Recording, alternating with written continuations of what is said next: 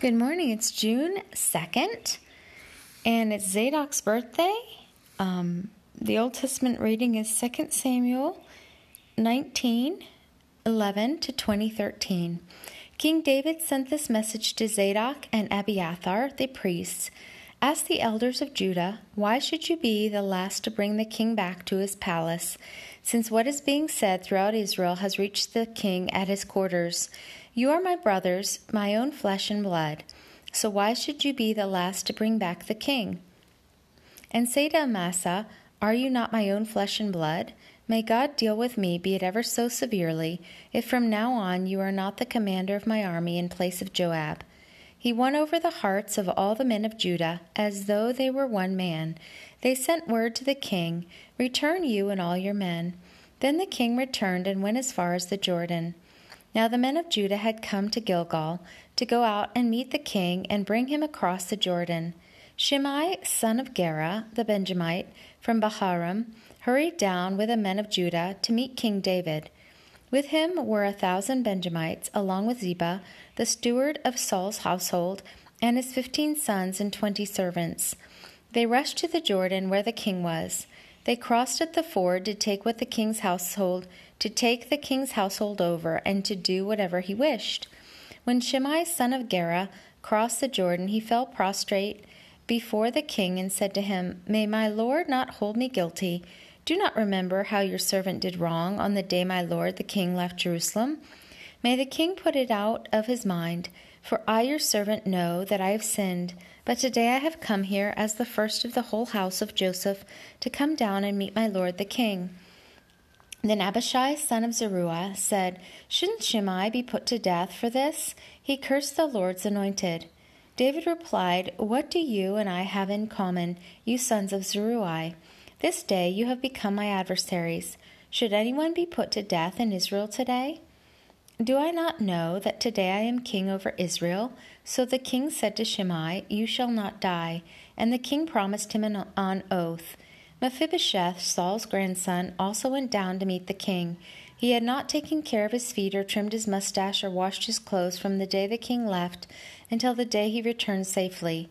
When he came from Jerusalem to meet the king, the king asked him, Why didn't you go with me, Mephibosheth? He said, My lord the king, since I, your servant, am home, lame, I said, I will have my donkey saddled and will ride on it, so I can go with the king. But Ziba, my servant, betrayed me and he has slandered your servant to my lord the king. My lord the king is like an angel of God, so do whatever pleases you. All my grandfather's descendants deserve nothing but death from my lord the king, but you gave your servant a place among those who eat at your table. So what right do I have to make any more appeals to the king? The king said to him, Why say more? I order you and Ziba to divide the fields. Mephibosheth said to the king, Let him take everything, now that my lord the king has arrived home safely. Barzillai the Gileadite also came down from Rogelim to cross the Jordan with the king and to send him on his way from there.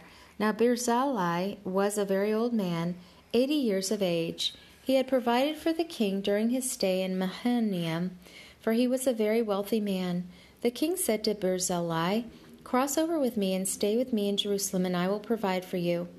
But Barzillai answered the king, How many more years will I live, that I should go up to Jerusalem with the king? I am now eighty years old. Can I tell the difference between what is good and what is not? Can your servant taste what he eats and drinks? Can I still hear the voices of men and women singers? Why should your servant be an added burden to my lord the king? Your servant will cross over the Jordan with the king for a short distance. But why should the king reward me in this way? Let your servant return, that I may die in my own town near the tomb of my father and mother. But here is your servant Kimha, Ham. Let him cross over with my lord the king. Do for him whatever pleases you. The king said, Kimham shall cross over with me, and I will do for him whatever pleases you, and anything you desire for me I will do for you. So all the people crossed the Jordan, and the, then the king crossed over. The king kissed Barzillai and gave him his blessing, and Barzillai returned to his home. When the king crossed over to Gilgal, Kimham crossed with him. All the troops of Judah and half the troops of Israel had taken the king over. Soon all the men of Israel were coming to the king and saying to him, Why did our brothers, the men of Judah, steal the king away and bring him and his household across the Jordan together with all his men?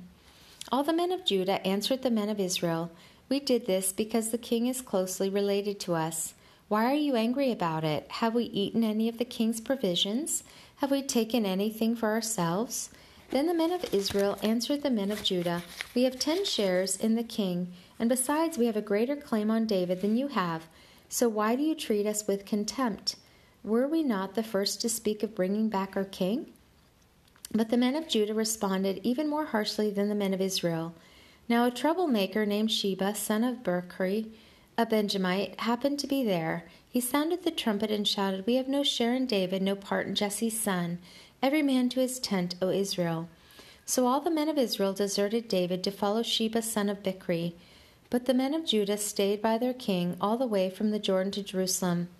When David returned to his palace in Jerusalem, he took the ten concubines he had left to take care of the palace and put them in a house under guard. He provided for them, but did not lie with them. They were kept in confinement till the day of their death, living as widows. Then the king said to Amasa, Summon the men of Judah to come to me within three days, and be here yourself. But when Amasa went to summon Judah, he took longer than the time the king had set for him.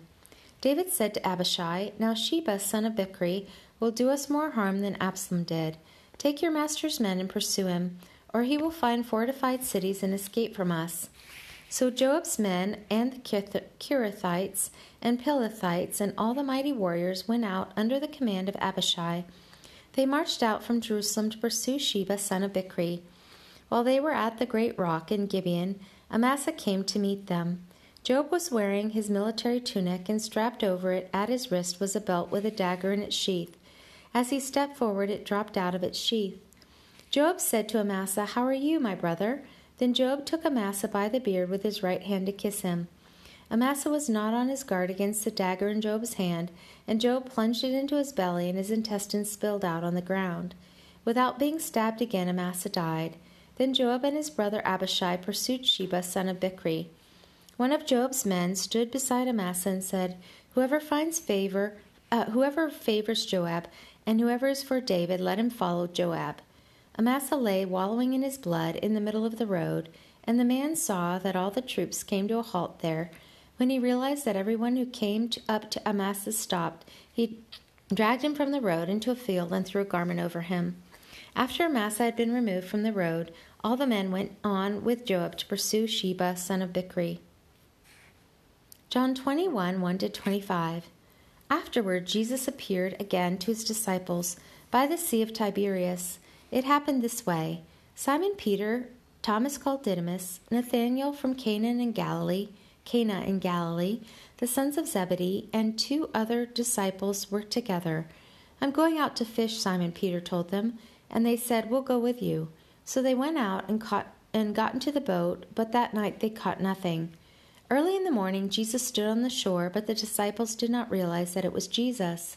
He called out to them, Friends, haven't you any fish? No, they answered. He said, Throw your net on the right side of the boat, and you will find some. When they did, they were unable to haul the net in because of the large number of fish. Then the disciple whom Jesus loved said to Peter, It is the Lord.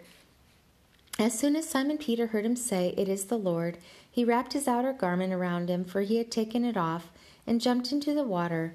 The other disciples followed in the boat, towing the net full of fish, for they were not far from shore, about a hundred yards.